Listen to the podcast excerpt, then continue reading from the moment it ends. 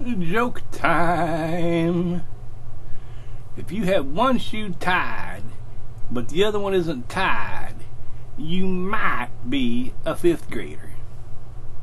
If you have your lunch tied up in a bandana, tied onto a stick, you might be a fifth grader.